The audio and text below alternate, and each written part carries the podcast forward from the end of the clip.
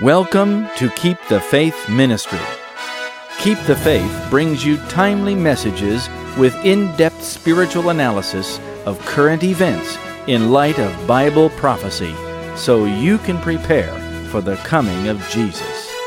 Listen to what the news won't tell you. Here is another important message for our times. This is Pastor Hal Mayer. Dear friends, welcome to Keep the Faith Ministry. Thank you for joining me again this month as we take up another important end time message. We are going to look at a very relevant topic. How do you hang on to truth with so many lies to wade through? Politics is fraught with lies. Business often involves deception and even the church, whom Christ said is the pillar and ground of truth, often leaves you with falsehoods. Truth is actually a rare commodity, and when you have it, you have a certainty of the, future. When you don't, you're vulnerable to hucksters, hoaxes, and worse, soul destroying deceptions, and you are tossed around with and confused by every wind of doctrine.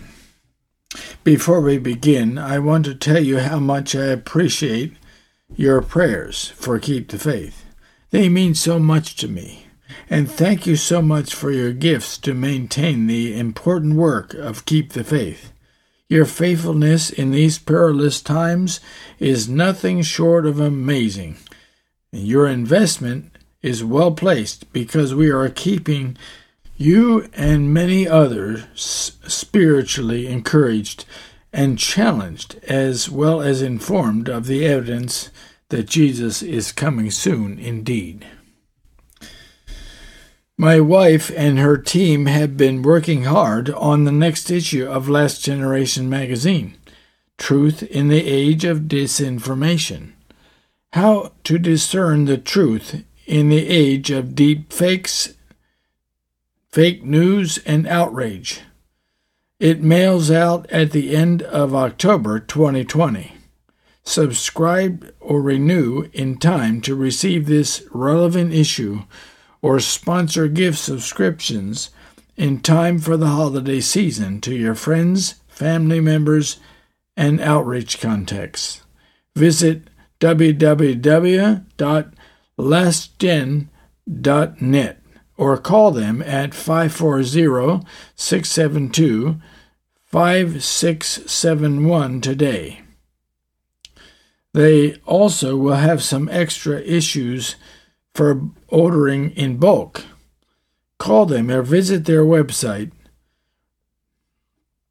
As we begin, let us pray. Our Father in heaven, how grateful we are that you stand beside your faithful people and give them peace in the midst of chaos. Please come and be with us today as we study. Help us to cling to the truth like never before. Lord, we don't want to be deceived, and there are so many deceptions, but only one truth.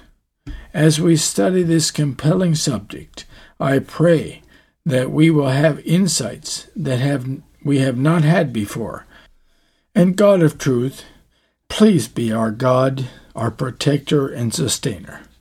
In Jesus' name, Amen.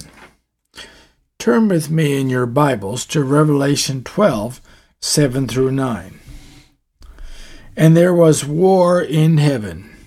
Michael and his angels fought against the dragon and the dragon fought and his angels, and prevailed not, neither was their place found any more in heaven. And the great dragon was cast out, that old serpent, called the devil and Satan, which deceiveth the whole world. He was cast out into the earth, and his angels were cast out with him. Notice that Satan is a deceiver. That means he lied to Adam and Eve but before that, he deceived many angels in heaven.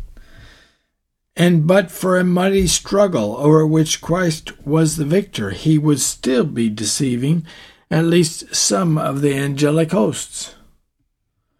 Or at least through his lies, he would be able to get sympathy. Lying has been going on for millennia, and Satan has deceived nearly the whole world into thinking that his way is better than God's way. But God has overcome Satan by truth, by sending his Son Jesus to earth to speak only truth. He pulled the mask off Satan's lies. More than that, when Satan said that God isn't loving, he showed that God is infinite in love. When Satan said that God is exclusive, Christ showed that nothing is farther from the truth. When Satan said that God doesn't forgive, he showed that God not only forgives, but restores those who are penitent. Satan is the father of lies. The Bible says in John 8:44, Jesus said to the religious leaders of his day, Ye are of your father the devil, and the lusts of your father ye will do. He was a murderer from the beginning, and abode not in the truth, because there is no truth in him. When he speaketh a lie, he speaketh of his own, for he is a liar and the father of it. Satan originated lies. they have become part of his DNA, so to speak, and he has used many human organizations and people to do this work over the millennia. For instance, in an especially egregious effort to deceive the public, Philip Morris and other tobacco companies were found guilty in court of fraudulent marketing and intentional deception and ordered to make payments, huge payments, and other penalties to compensate for some of the damage to its customers over a long period of time. But the damage had been done by falsehoods and deception. On August 17, 2007, after six years of litigation, District Federal Court Judge Kessler issued a 1683 page opinion holding the tobacco companies were liable for conspiracy and corrupt organization by fraudulently covering up the health risks associated with cigarettes and for marketing their cigarettes to children. That's the United States versus Philip Morris. The judge wrote that the, tobacco companies have marketed and sold their lethal product with zeal with deception, with a single minded focus on their financial success, and without regard for human tragedy of social cost that success exacted. The judge ruled that the companies had coordinated their public relations research and re- marketing efforts in order to advance their scheme to defraud by denying the adverse health effects of smoking, denying the addictiveness of nicotine, denying their manipulation of nicotine content, and denying that their marketing targeted youth as new smokers. The companies also suppressed and destroyed information related to the dangers of smoking in order to maximize their profit and enhance the market for cigarettes. Here are the major findings of the judge. 1. Defendants have falsely denied, distorted, and minimized the significant adverse health consequences of smoking for decades. 2. For approximately 40 years, defendants publicly, vehemently, and repeatedly denied the addictiveness of smoking and nicotine's central role in smoking. 3. Defendants falsely marketed and promoted low tar light cigarettes as less harmful than f- full flavor cigarettes in order to keep the people smoking and sustain corporate revenues. 4. Defendants have falsely denied that they can and do control the level of nicotine delivered in order to create and sustain addiction. 5. Defendants have publicly denied what they internally acknowledged that ETS, environmental tobacco smoke or secondhand smoke, is hazardous to non smokers. 6. From the 1950s to the present, different defendants at different times and using different methods have intentionally marketed to young people under the age of 21 in order to recruit re- replacement smokers to ensure the economic future of the tobacco industry. Judge Kessler concluded that from at least 1953 until at least 2000, each and every one of these defendants repeatedly consistently, vigorously, and falsely denied the existence of any adverse health effects from smoking. Moreover, they mounted a coordinated, well financed, and sophisticated public relations campaign to attack and distort the scientific evidence demonstrating the relationship between smoking and disease, claiming the link between the two was still an open question. Finally, in so doing, they ignored the massive documentation in their internal corporate files from their own scientists, executives, and public relations people that as Philip Morris's vice president of research and development Helmut Wakeham admitted there was little basis for disputing the findings of the 1964 Surgeon General's report at this time. That was quite a case. And besides the compensation that the tobacco companies have a lot of blood on their hands in the eyes of God because of those intentional lies.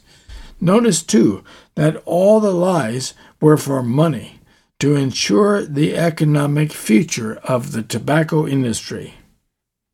But there are lies older and even more deceptive than the tobacco company's falsehoods, and they go right to the heart of the most harmful organization ever in the history of the world. The Roman Catholic Church has perpetrated magnificent lies for 2,000 years and is still doing so today. Its religious lies are notorious. Martin Luther uncovered quite a few of them, in fact. The church is still lying. The church in modern times lied to cover up its child abuse and pedophilia through mechanisms of its own going back quite a few years. While it isn't necessary to explain here all the reasons to prove its lies are lies, I just want to list a few of the falsehoods. The Roman Catholic Church is the church which was established by Christ. Number two, that the Apostle Peter was the first pope of the church. Number three, the Catholic Church is the church to whom he gave authority in the world. Number four, Roman Catholicism is the one true faith and the pillar and ground of truth. Number five, the Pope is vicar of Christ and has apostolic authority. Number six, man has original sin that he cannot eradicate. Number seven, infant baptism. Number eight, sprinkling is a valid baptism. Number nine, Jesus' mother Mary is co redemptrix with Christ. Number 10, that salvation can be achieved by good works. Number 11, confession to a human priest is part of the salvation process. Number 12, that Sunday rest was authorized by the apostles or by Christ himself. Number 13, that there is life after death. And on and on and on it goes. The lies are seemingly endless, and people still believe them, even after they have evidence that Rome is still lying today. These falsehoods are historical, and many people are going to lose their salvation because of them. Rome has a lot of blood on its hands, too. These examples of major falsifications and lies, both ancient and modern, are only in two organizations. There are many more. To these examples of institutional lying can be added the lies of the dairy industry, the poultry industry, the food industry in general, the fashion industry, the used car industry, and of course, the Hollywood industry. The CIA, the FBI, the NSA, and many other government agencies lie. They have to to maintain their cover. There are movements in the world with large followings and many supportive organizations that lie every day to sustain their movement, like the LGBTQ plus movement and Marxist socialist movements and QAnon. And there are laws supporting lies and falsehoods like the abortion laws and homeschooling prohibitions in some places. There are deep fakes that are really deceptive. Deep fakes are synthetic media in which a person in an existing image or video is replaced with someone else's likeness. While the fact of faking content is not new, deep fakes leverage powerful techniques from machine learning and artificial intelligence to manipulate or generate visual and audio content with a high potential to deceive. They can make you think you are seeing or feeling something that isn't real, as if it is real.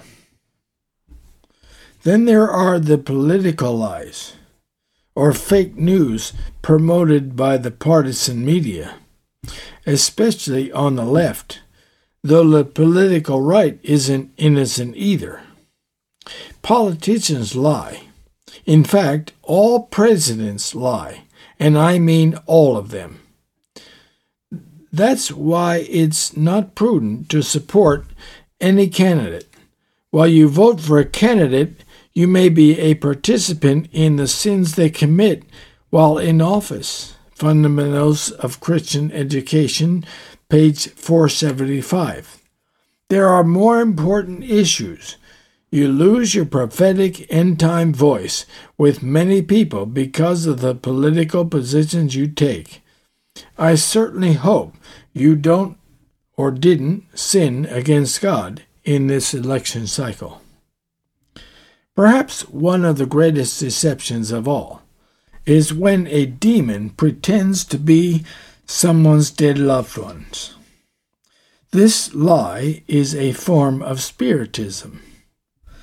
There are lies everywhere. Unless you have a guide that is only going to tell you the truth, and that guide has been tested over time, you will be deceived, sold down the river, they say, or exploited for personal monetary gain. What constitutes a lie? The dictionary says it is making an intentionally false statement, a situation involving deception intentionally presenting a false impression. Have you ever done any of those things? Listen to this from The Faith I Live By, page 69. I am bidden to warn all who make untruthful statements that they are serving him who has been a liar from the beginning. Let us be on guard against untruthfulness, which grows upon him who practices it. I say to all, make truth your girdle, but put away all prevarication and exaggeration. Never make a false statement. An intention to deceive is what constitutes falsehood. By a glance of the eye, a motion of the hand, an expression of the countenance, a falsehood may be told as effectually as by words. All intentional overstatement, every hint or insinuation, calculated to convey an erroneous or exaggerated impression, even the statement of facts in such a manner as to mislead is falsehood. There should be a continual effort to imitate the society we expect soon to join, namely the angels of God who have never fallen by sin. The characters should be holy, the manners comely, the words without guile, and thus should we follow on step by step until we are fitted for translation. what is guile? The dictionary says it is crafty or artful deception or duplicity, which is deceitfulness in speech or conduct. Speaking of the 144,000, John the Revelator says, And in their mouth was found no guile, for they are without fault before the throne of God. That's Revelation 14:15. So our very countenance should express a conscious awareness that we are in the truth and of the truth. Every glance of the eye, every tone of the voice, Every lineament of the features should express the evidence that we have been with Jesus. Every expression should be marked with humility and love. I tell you, I need and want that experience, don't you? Here is a statement from Testimonies for the Church, Volume 4, page 494. The custom of overreaching in trade, which exists in the world, is no example for Christians. They should not deviate from perfect integrity, even in small matters. To sell an article for more than its worth, to take advantage of the ignorance of purchasers is fraud. Unlawful gains, petty tricks of the of the trade, exaggeration, competition, underselling a brother who is seeking to pursue an honest business, these things are corrupting the purity of the church and are ruinous to her spiritually.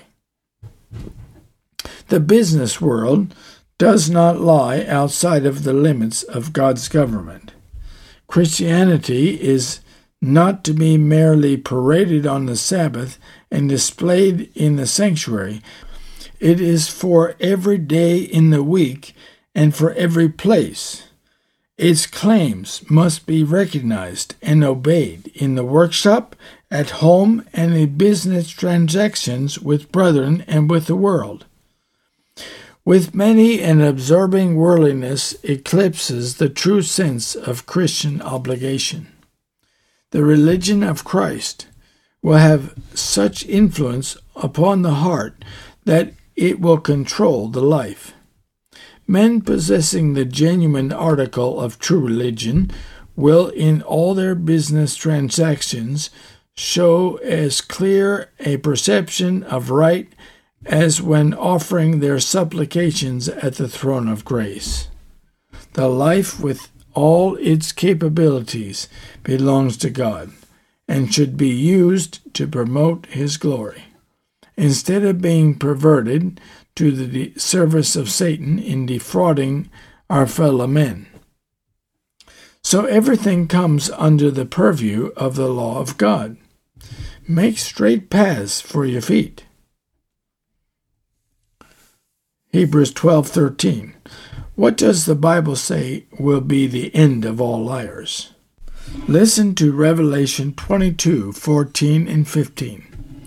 Blessed are they that do his commandments, that they may have right to the tree of life, and may enter in through the gates into the city. For without are dogs, and sorcerers, and whoremongers, and murderers, and idolaters, and whosoever loveth and maketh a lie. The prohibition against lying is found in the Ten Commandments. The ninth commandment says, Thou shalt not bear false witness against thy neighbor. Exodus 20:16. So tragically, none of these people who commit these things will be in the New Jerusalem. And they will become so hardened that they won't be able to tell the difference between the truth and a lie. And scams are everywhere. They are just as much a lie as anything else. There are scammers who will lie to you that they have inherited millions and they need a partner to help them get the money out of Africa or Russia or wherever, and they chose you, amazingly, to be their partner, for which you will be rewarded with part of the haul, usually several million dollars.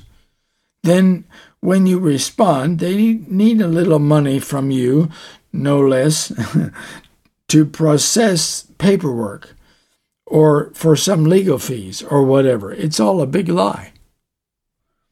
Then there's the sob story, emergency, where a person is stranded in Britain and their wallet was stolen, and they need a little help, which gets bigger and bigger with each successful round of picking your pocket. Some of these scammers are very good at it. People fall for lies every day.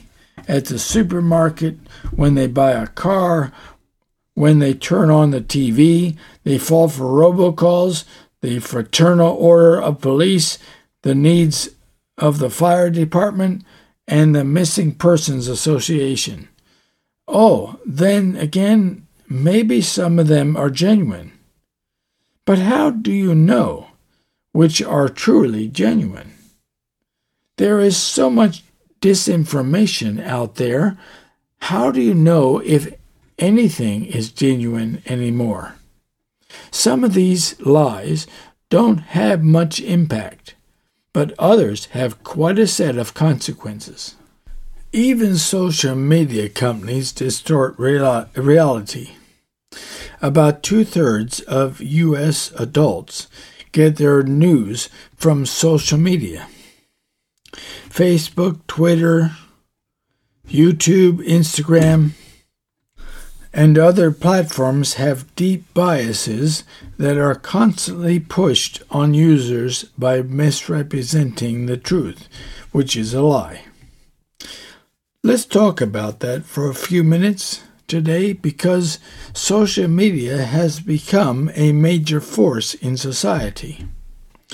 We tweet, we like, we share, but most people particularly younger people, have grown dependent on social media for their facts and or truth.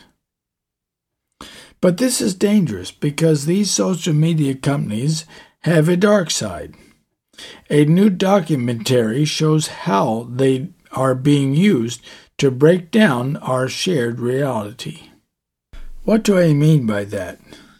Before social media, most people, no matter their persuasion on a given topic, had a common set of facts on which to base their opinions and decisions.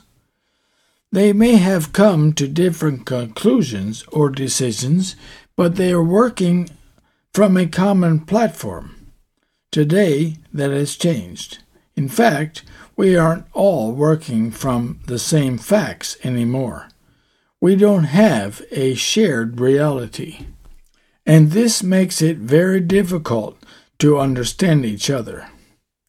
Jeff Orlowski has directed a documentary film available on Netflix called The Social Dilemma, describing what is happening to society as a result of the use of social media. He says the advent of the iPhone created a more personal experience because that experience was yours and yours alone. It wasn't the desktop computer that could be shared by the whole family. Now the experience could be tailored for the individual. Not only could the individual tailor the experience, but the social media companies have developed algorithms to first enhance the experience and then to guide that experience. This gives them awesome power over the mind through customized news, for example, because they can provide content that is very personalized to the individual. Its first effect is to give everyone their own personalized version of the world, their own reality, so to speak, rather than a shared reality with millions of others as it used to be before the iPhone. When the experience is decoupled from commonly understood facts, it becomes impossible to view politics, events, or just about anything from a common platform. And it becomes very easy, even very tempting, by manipulation or and or suppression of content to sway people's opinions one way or the other, regardless of the truth. The social media companies do this by providing content that agrees with the user views. Disinformation and misinformation are by this means used to accomplish significant change in society, and the social media companies are doing just that. What has happened to objective truth? Tristan Harris, president and co founder of the Center for Humane Te- Technology, said the business model of the social media companies is to sell the ability to change your attention, to change what you are thinking and feeling. A personalized reality is more profitable than a more general shared reality. A more general shared experience is not going to be as successful in getting your attention than getting your own reality. And we are not seeing the other information, only that which agrees with us. They appeal to the innate instincts of human nature, which makes the experience very appealing. Well, this is the key. Because the innate instincts are carnal mostly, and people think that the truth is what they have. But there is no objective moral truth on which to base that opinion. So people take positions and opinions that are not based on the broad reality, but rather based on the perceptions given them by their own reality, supported and enhanced by the social media company. Once they are locked into reality that has grabbed their attention and held it, there is almost nothing you can do to change their view, no matter how outlandish and false it is. You are probably familiar with this phenomenon regarding fantastic conspiracy theories. But the concept is now being applied in the mainstream to everyone who uses social media.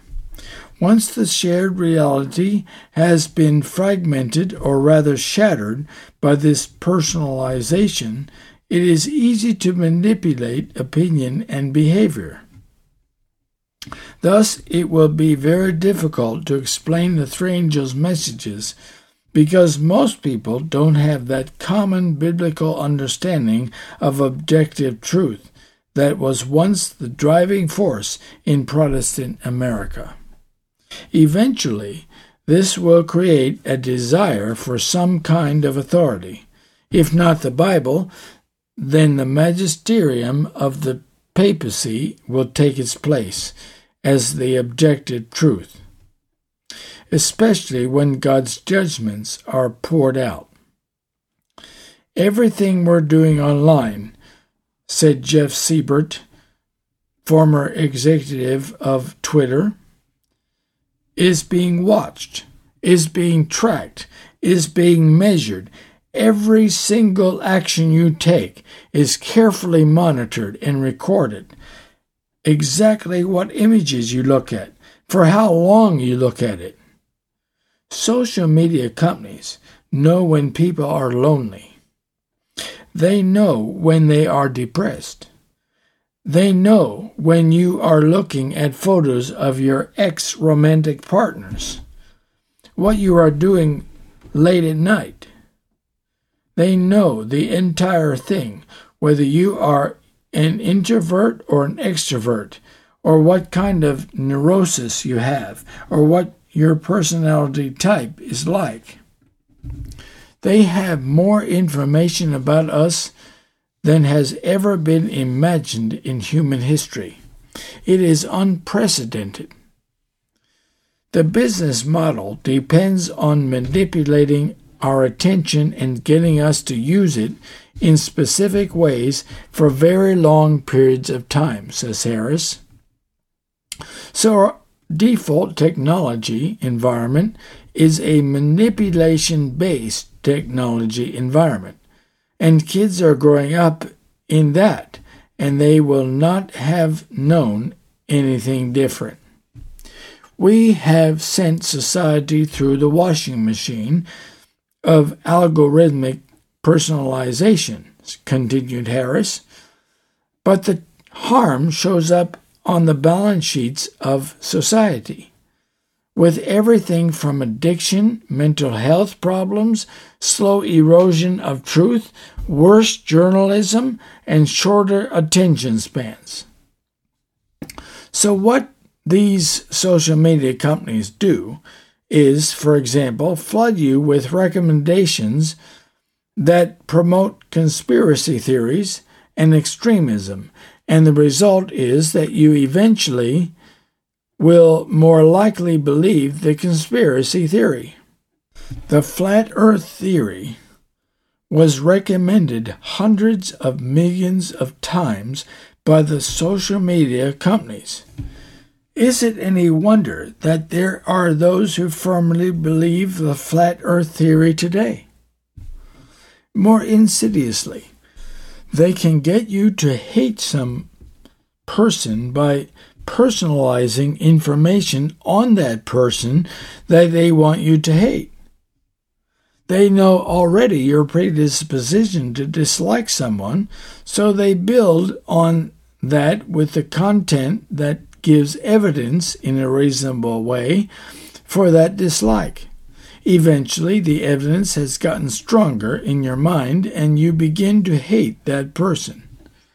And they're not interested so much in the squabbles with your neighbor, but in the big picture. They are interested in the big issues of the day, like LGBTQ issues or women's rights, as in the pseudo right to an abortion, fomenting dissent or riots, or in politics. Jesus said in Matthew 12, The love of many will wax cold. And friends, this manipulation is satanic. He wants to get people hating each other more and more. And by the way, he uses race and prejudice as one of his most effective tools. He wants to spread discontent and conflict. He wants to spread distrust and dissatisfaction. And he wants to increase even the suicide rate. Manipulation is most easily seen in politics.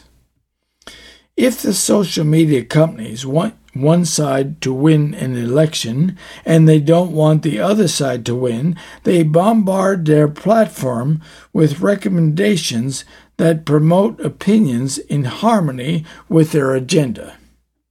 And while the social media experience has gone from a general shared experience to a personal experience, to manipulation of the mind through your personal experience, and you think your opinions are your own. But they have been developed over time by algorithms with a strong bias, and mostly people have no idea what's happening to them.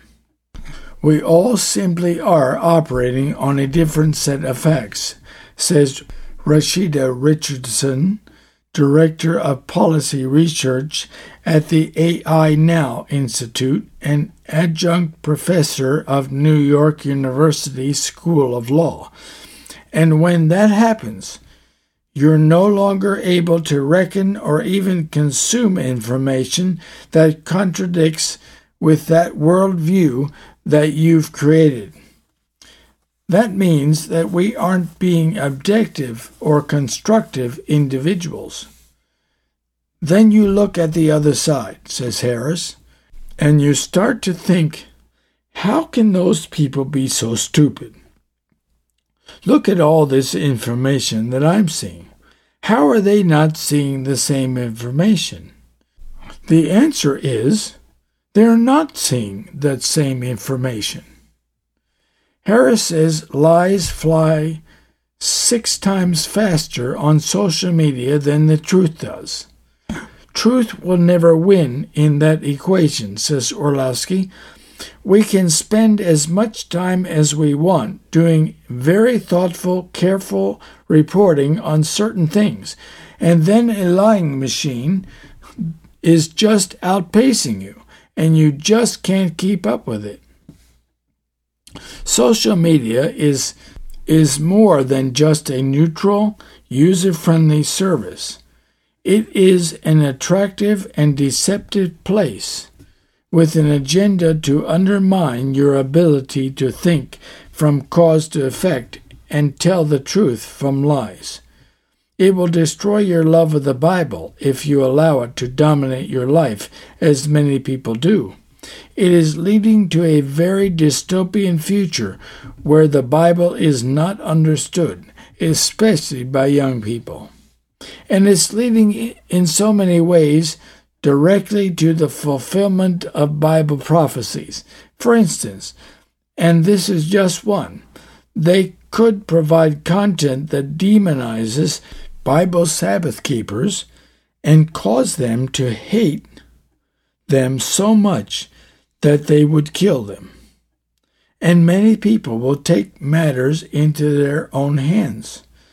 Only the angels of God can defend God's true commandment keepers. Friends, the only reliable truth when it comes down to it is the Bible. The only certainty is faith in the Word of God and in making that word your instruction manual to guide you through the maze of falsehoods and deception. You won't find a guide that's committed to only truth anywhere in the world. Falsehoods and deceptions are going to pass away, along with the people who promoted them and who have placed their affections on the world. Here is a statement from Testimonies for the Church, Volume 4, page 336 and 337. Men are mortals. They may be sincerely pious and yet have many errors of understanding and many defects of character, but they cannot be Christ's followers and yet be in league with him who loveth and maketh a lie. Such a life is a fraud a perpetual falsehood, a fatal deception. It is a close test upon the courage of men and women to be brought to face their own sins and to frankly acknowledge them, to say that mistake must be charged to my account. requires a strength of inward principle that the world possesses in but a limited degree. But he who has the courage to say this in sincerity gains a decided victory over self and eventually closes the door against the enemy. An adherence to the strictest principles of truth will frequently cause present inconvenience and may even involve temporal loss, but it will increase the reward in the future. Religion does not consist merely in a system of dry doctrines, but in practical faith, which sanctifies the life and corrects the conduct in the family circle and in the church.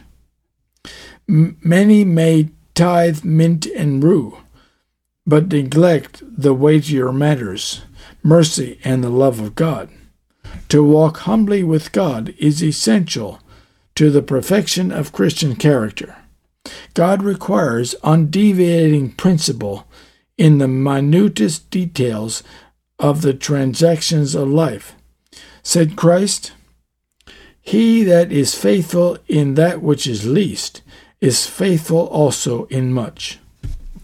There are two deceptions above all others that Satan has foisted upon the Christian world Sunday sacredness and the immortality of the soul.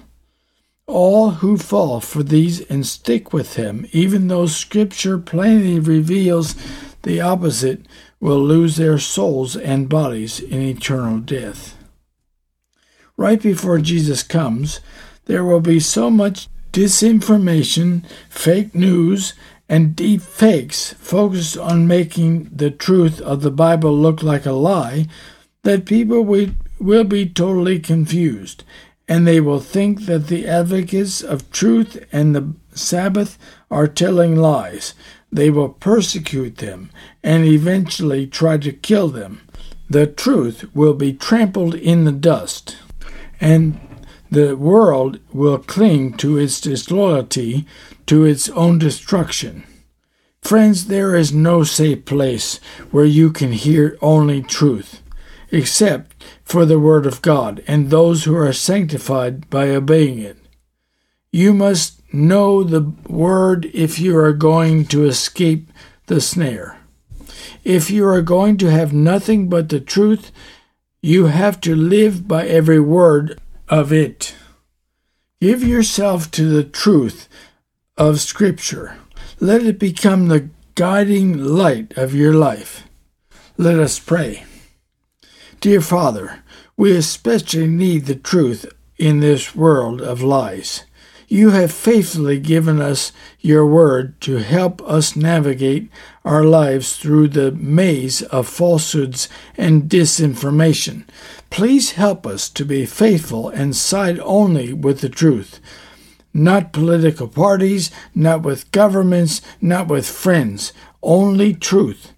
And we'll praise you through all eternity. In Jesus' name, amen.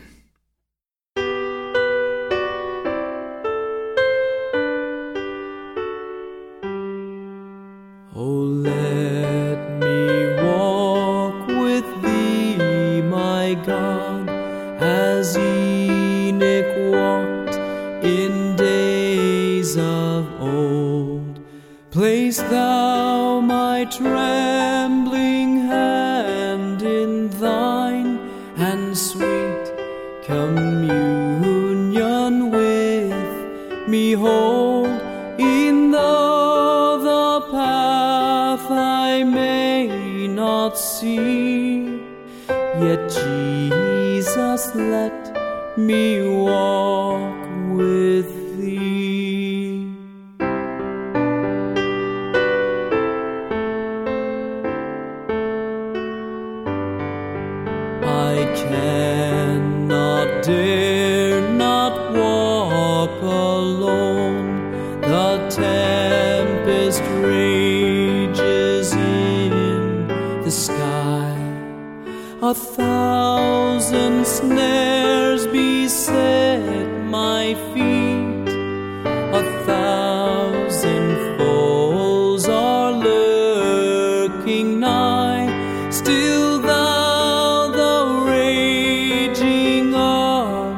the sea. Oh, Master,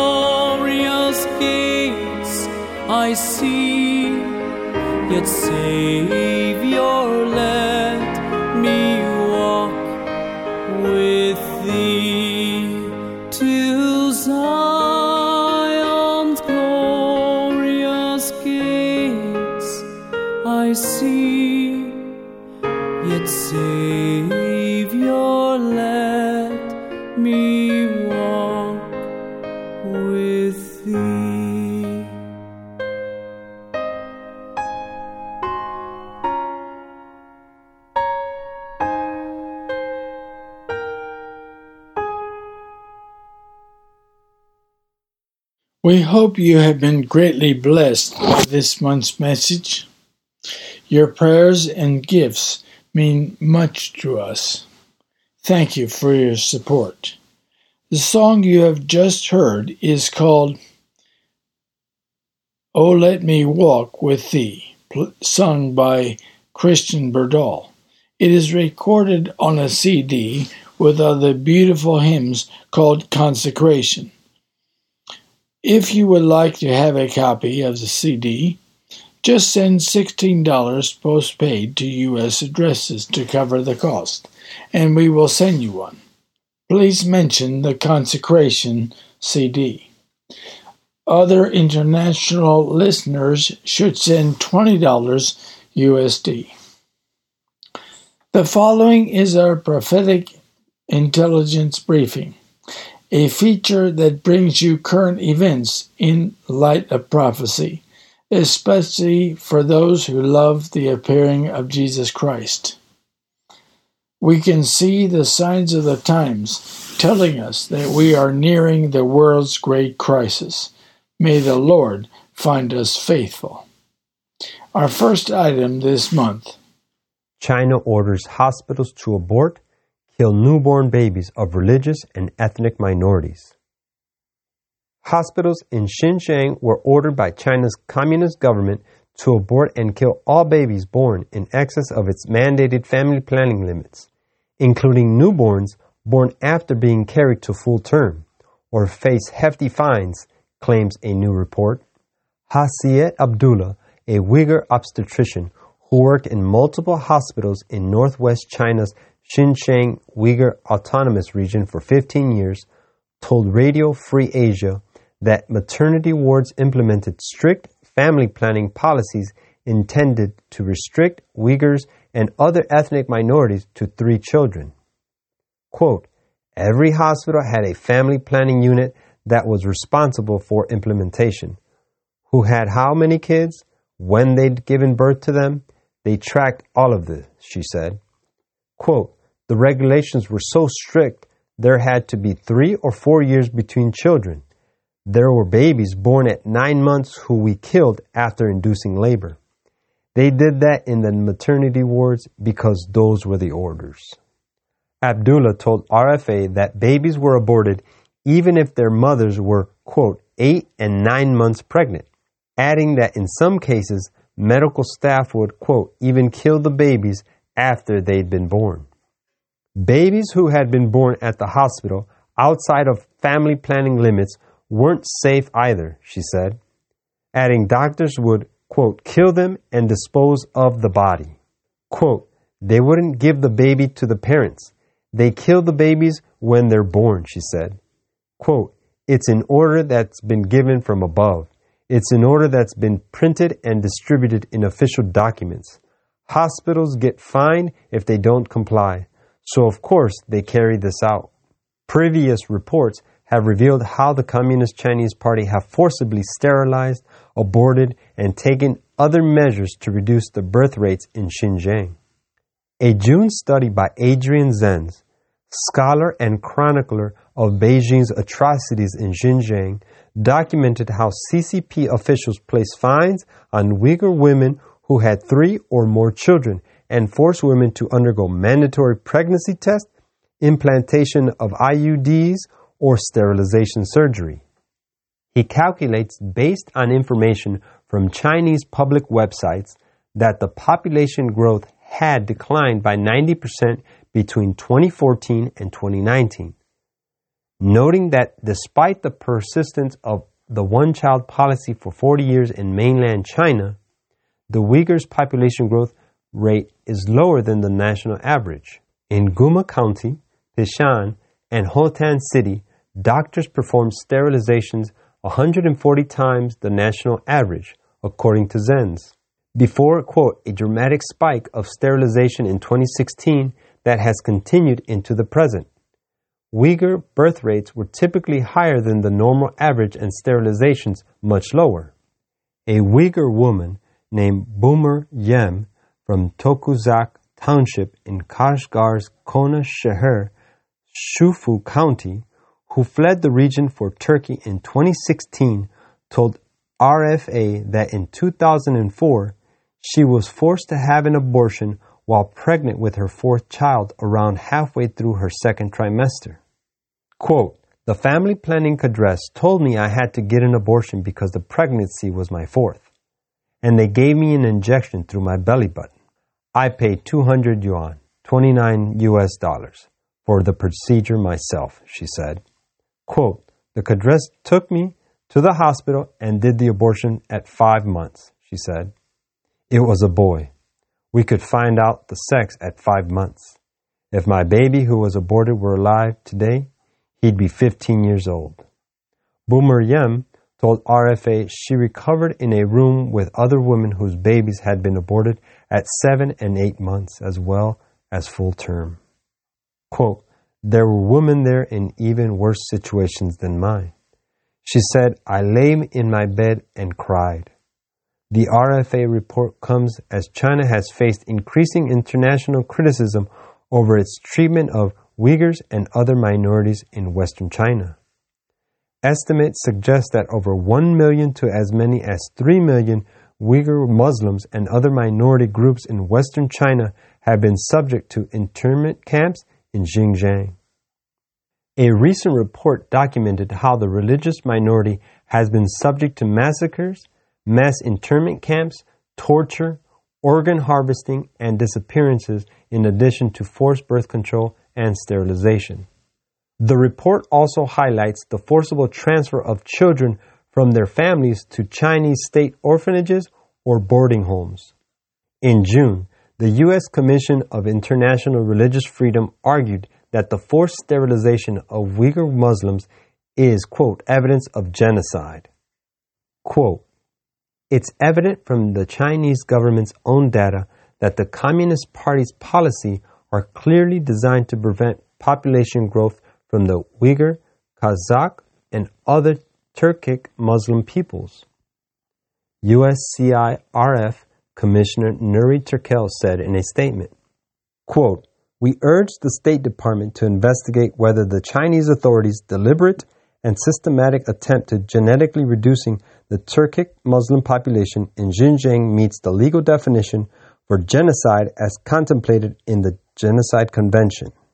In a statement to Fox News, Morgan Ortagus said the U.S. State Department is, quote, extremely concerned by reports of forced abortions and sterilization in Xinjiang. Quote, these reports are consistent with an overwhelming and growing body of information that exposes the Chinese Communist Party's campaign of brutal repression targeting Uyghurs, ethnic Kazakhs, Kyrgyz, and other Muslim minorities in Xinjiang. We reiterate our call on the PRC, People's Republic of China government to reverse its repressive course in Xinjiang.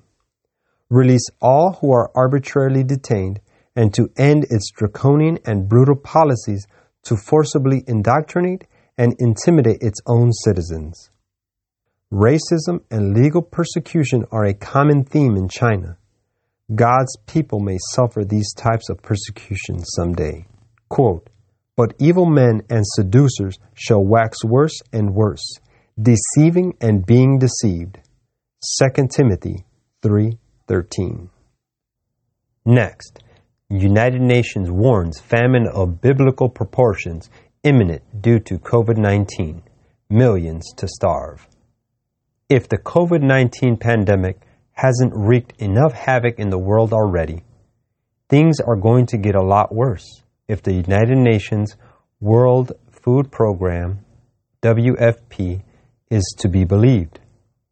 According to this body, which tries to deal with food shortages around the globe, the number of people unable to earn enough to feed themselves will cause a huge spike in malnutrition by the end of this year. Quote, all the data we have, including WFP, forecasts that the number of people experiencing malnutrition will grow by 80% by the end of the year. This points to a real disaster. The executive director of WFP, David Beasley, said, Long term problems. This would only be the primary effect of COVID 19 on those sections of the society who are vulnerable to food shortage. Beasley explained that the long term effects of the disruption caused by the pandemic will aggravate the situation even more in the coming years. Quote, Obviously, social tensions will grow, migration will increase, conflicts will escalate, and hunger will likely affect those who didn't experience it before, the top UN official warned. This will have devastating consequences. Quote, Many will die. Children will suffer from the consequences of malnutrition for many years and the world will lose all the progress made in fighting hunger over the past decade. He added in an interaction with Russian news agency TASS. Most affected regions, WFP sees South America as the continent which will suffer the most due to the COVID 19 induced food shortages. The number of people suffering from malnourishment in that part of the world would increase by 269%. The second worst affected regions would be Central and Eastern Asia, where the rate of increase in malnutrition would be around 135%.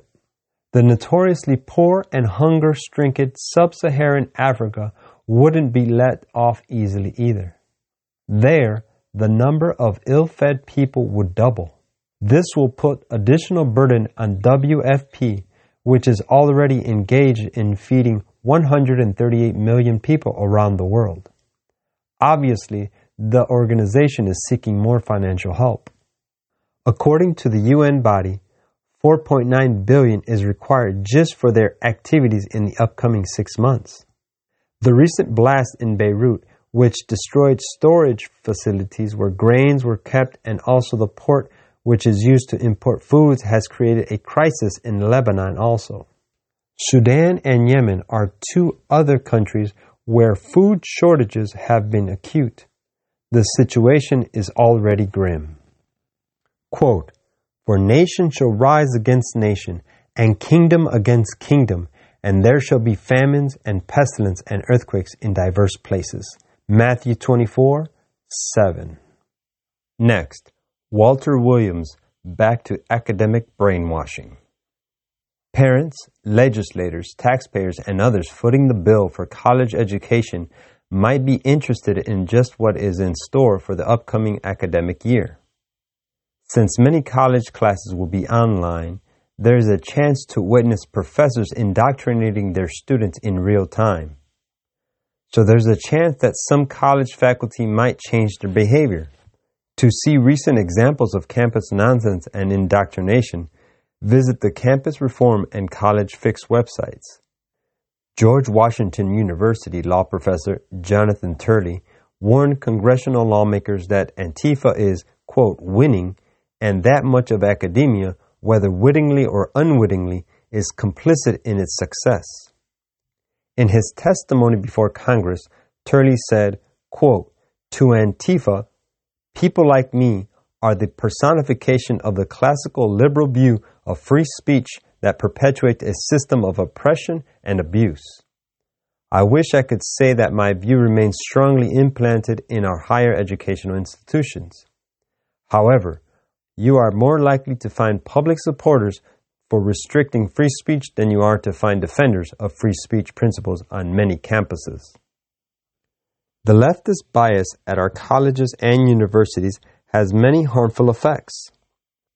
A University of California Davis mathematics professor faced considerable backlash over her opposition to the requirements for, quote, diversity statements from potential faculty. Those seeking employment at the University of California, San Diego, are required to admit that, quote, barriers prevent women and minorities from full participation in campus life.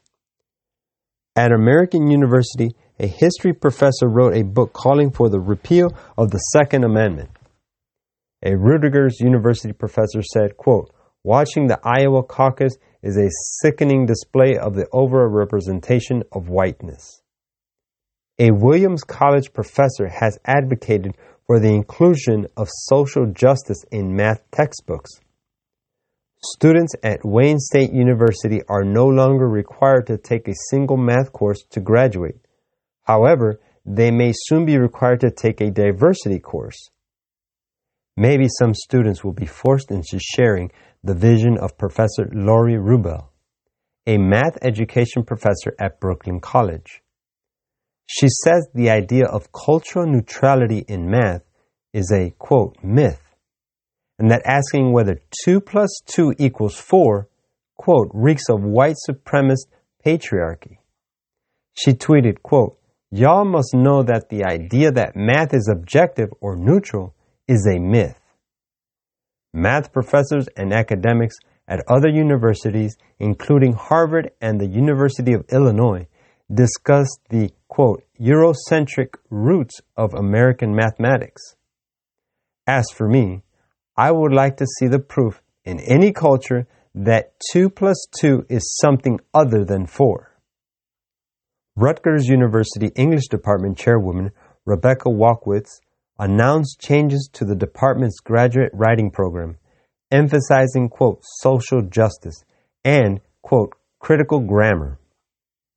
Leonidas Johnson, a speech language pathologist and libertarian activist, says Walkowitz changes make the assumption that minorities cannot understand traditional and grammatically correct English speech and writing, which is, quote, insulting, patronizing, and in itself extremely racist.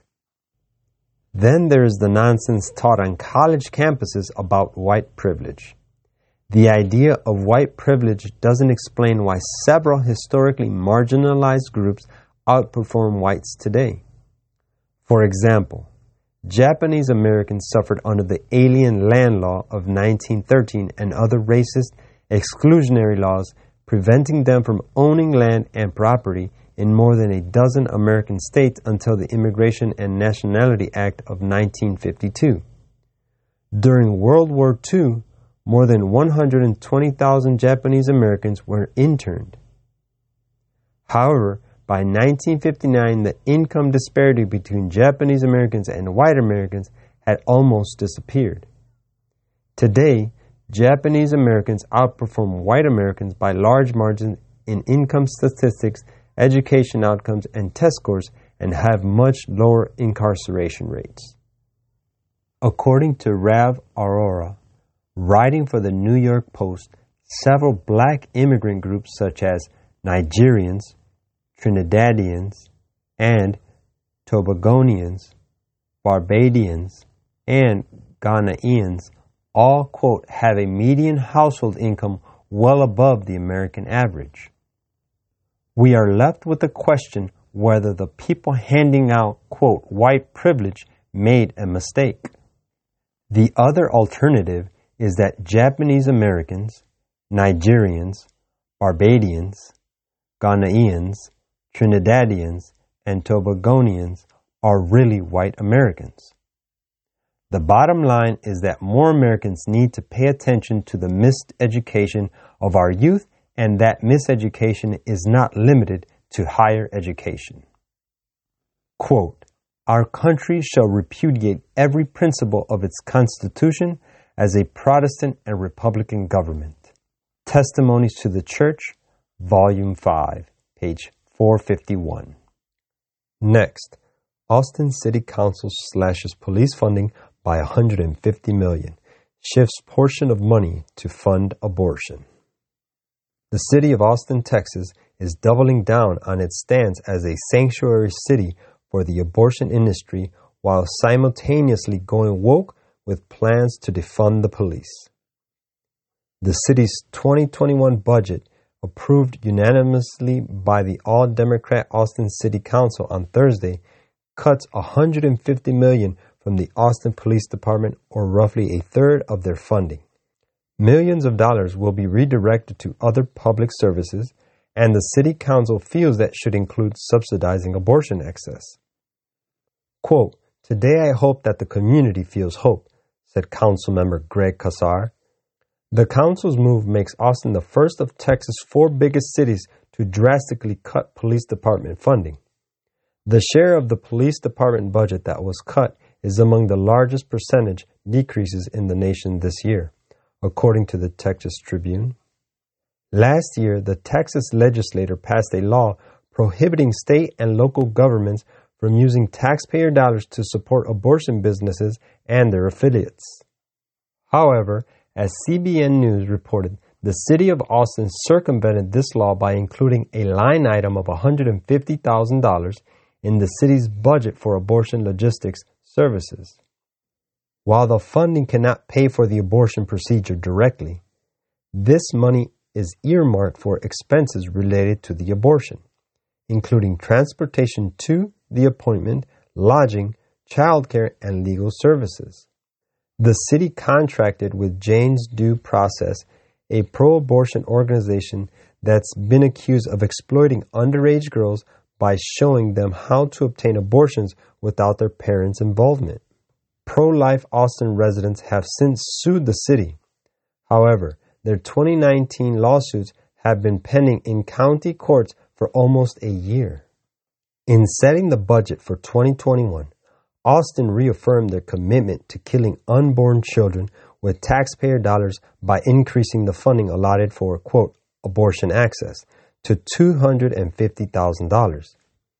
The approved budget starts by taking 21.5 million from the Austin Police Department's funding and shifting that money to pay for social services, community resources including response to the coronavirus, mental health aid programs, violence prevention, victim services, and food, housing, and abortion access. Quote, but abortion is not health care. Abortion does nothing to improve the safety or wellness of our communities, said the pro life group Texas Right to Life in a press release. Quote, a procedure that always ends in the death of a preborn child and leaves women spiritually, mentally, and oftentimes physically scared cannot be said to promote safety and care. Austin Police Chief Brian Manley said during a press conference after the vote that the budget cuts and plans to reimagine the city's policing would lead to changes unlike anything he had seen in his 30 years of working at the police department.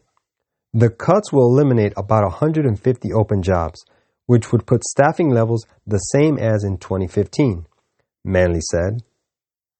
The priority would be to keep the patrol unit, which responds to 911 calls, fully staffed, he said. The department plans to allocate officers accordingly. Texas Attorney General Ken Paxton criticized the budget cut as another outgrowth of, quote, cancel culture and asked Austin leaders to reconsider the decision. Quote, the city council's action to slash funding disregarded the safety of our capital city, its citizens, and the many guests who frequent it, Paxton said in a statement. The city of Austin already struggles to combat widespread crime, violence, and homelessness. Governor Greg Abbott said Thursday that the council's action represents the triumph of political agendas over public safety and vowed that the Texas Department of Public Safety will, quote, stand in the gap to protect Austin until the state legislature can take up the issue next session. Quote, Austin's decision puts the brave men and women of the Austin Police Department and their families at greater risk and paves the way for lawlessness, he said in a statement. Public safety is job one, and Austin has abandoned that duty. Quote, and as it was in the days of Noe, so shall it be also in the days of the Son of Man. Luke 17:26. The earth also was corrupt before God, and the earth was filled with violence. Genesis 6:11. Unfortunately, our time is up. Remember, there are more prophetic intelligence briefings on our website at ktfnews.com. It's been a great pleasure to spend this time with you. I hope you have been encouraged to live for Jesus, for we are near the end. Remember that God has a plan for your life and that right now you can make a new start with Jesus. Thank you for your prayers and support. And until next time, may God bless and keep you and your family in His loving and protecting care. Keep the faith.